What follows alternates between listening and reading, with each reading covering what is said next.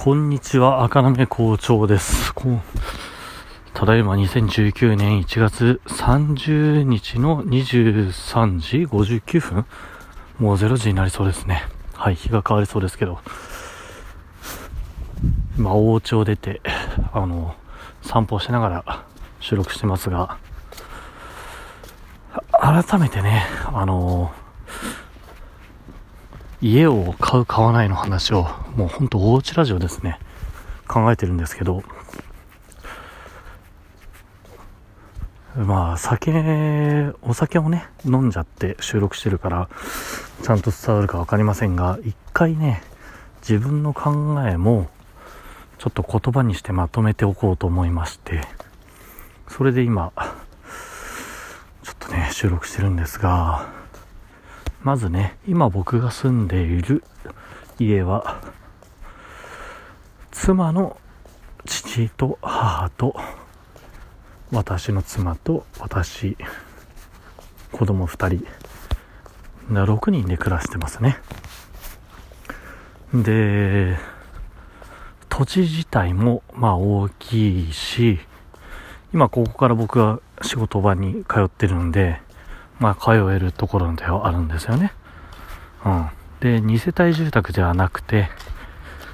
単純にお父さんとお母さんしかいないんで、私たちがいっかいフロアを全部使わせてもらってるみたいな、なんとなくそんなイメージでいいと思いますよ。うん。で、隣の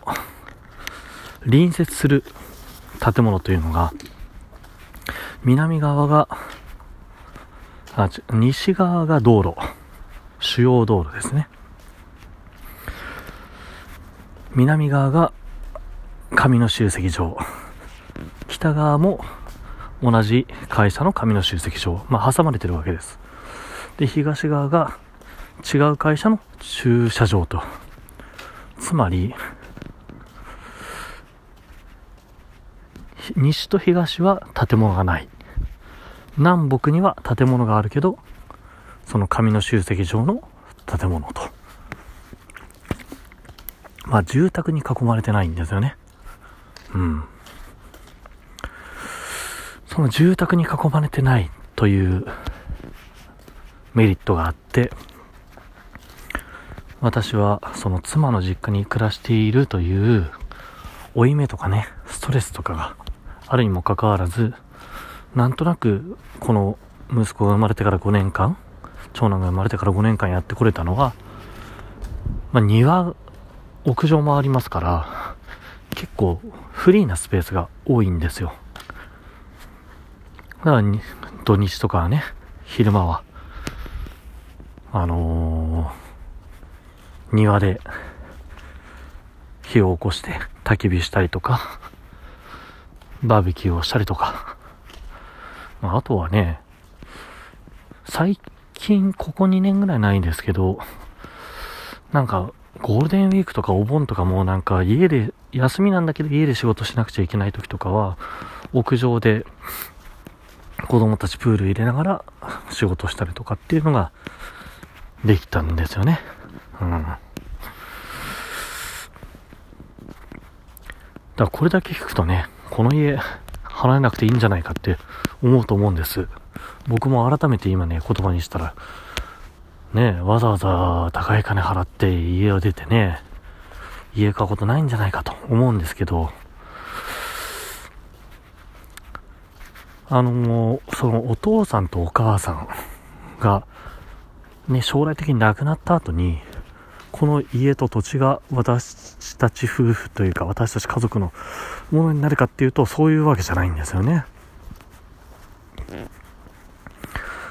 一つ隣の駅に住んでるお姉さん夫婦、私の妻のお姉さん夫婦がこの土地を譲り受けるっていう約束が、まあ昔からされてるわけですよ。うん。そう、それがそれがネックっていうわけじゃないんですけど、うーん、そういうのもあって、私は家を出て自分の家を持ちたいなと思ってるんですよね。うん。やっぱりこういうことは言葉にしているとだんだんなんか自分の頭の中で絡まっている紐がほどけるみたいな、ね、そういう感じになってくる気がするんですけど、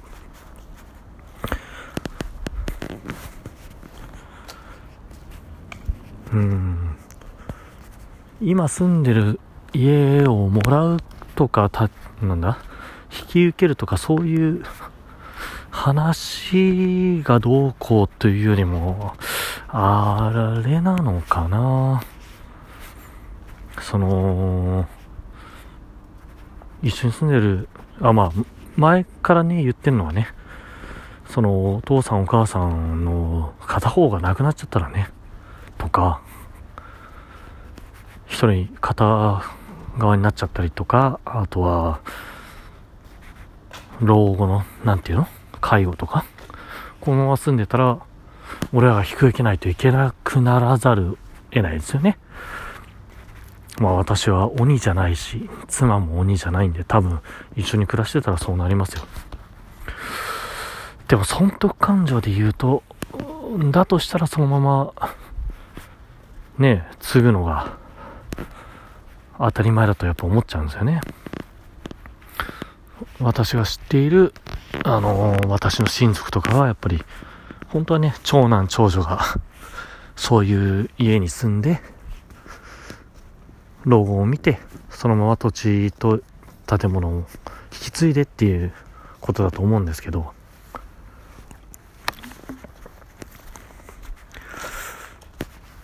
まあねど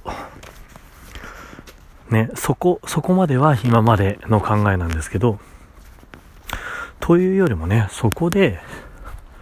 父母が亡くなってあまあじゃあ私のお姉さん夫婦にねそっちに土地が行きますと、私たちが住むところなくなりますと、うん、なったとしたらそこから家探すのかとかいうこともありますしね、住み慣れた我が家を離れたくないなっていうことも多分その時は思うと思うんですよね。うーん、子供だけじゃなく自分もそう思うと思うんですよ。だから今住んでて最初に言いましたその今住んでる家のメリット、隣の家がどうこうとか庭がどうこうとか、まあ、そういうことはありますけど、うーん、まあだからこそその自分の家を持ってそういうなんだろうな環境にも慣れておきたいっていうこともあるのかなと自分ではなんとなく思ってはいるんですけどね。ただね子供たちが大きくなっちゃったら焚き火とかするのかとか、その家を買ってね高い家買ったんだけど隣近所でね俺が焚き火なんかしたらもう大クレームとか来るかもしれないですよね。そういうことを思うと今のまま住んでお金を貯めといてねその時にいつでも動けるようにしとくっていうともある気もしてますけどしてますけどねでも現実的に子供たち男の子ふたり自分の部屋がいつか欲しくなって、まあふたりともオナニーとかね彼女ができれば家で家に呼んでセックスとかねしたいと思うんですけど、うーん、そういうのも考えるとな狭くてもいいからうーん我が家を作っといた方がいいのかなと思うなとまあ思いますよね。はい、それで今日は話は終わりなんですけど、あのー、前に言いましたっけ、ジャンク品をつなげたエレキベースをまた改造しましてフレットを抜いてね、フレットレスベースにしたんですけど、かなり調子がいいですね。うん。これ、まあ言ってもね、分かる人と分かんない人はいるでしょうけど、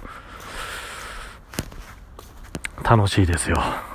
でね、私の家の近く、子供の幼稚園のお父さん、歩いていっぷんもしない距離のところに、その同じ年でベースをやってるね、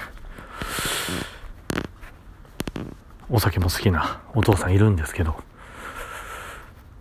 あー、なんか一人でベース弾いてるとね、楽しいんですけどね、もっと楽しくなるから今度誘ってみようかなと思ってますよ。うん、このラジオのことは言えないですけどね。ああ、ということでまた明日おやすみなさい。バイバーイ。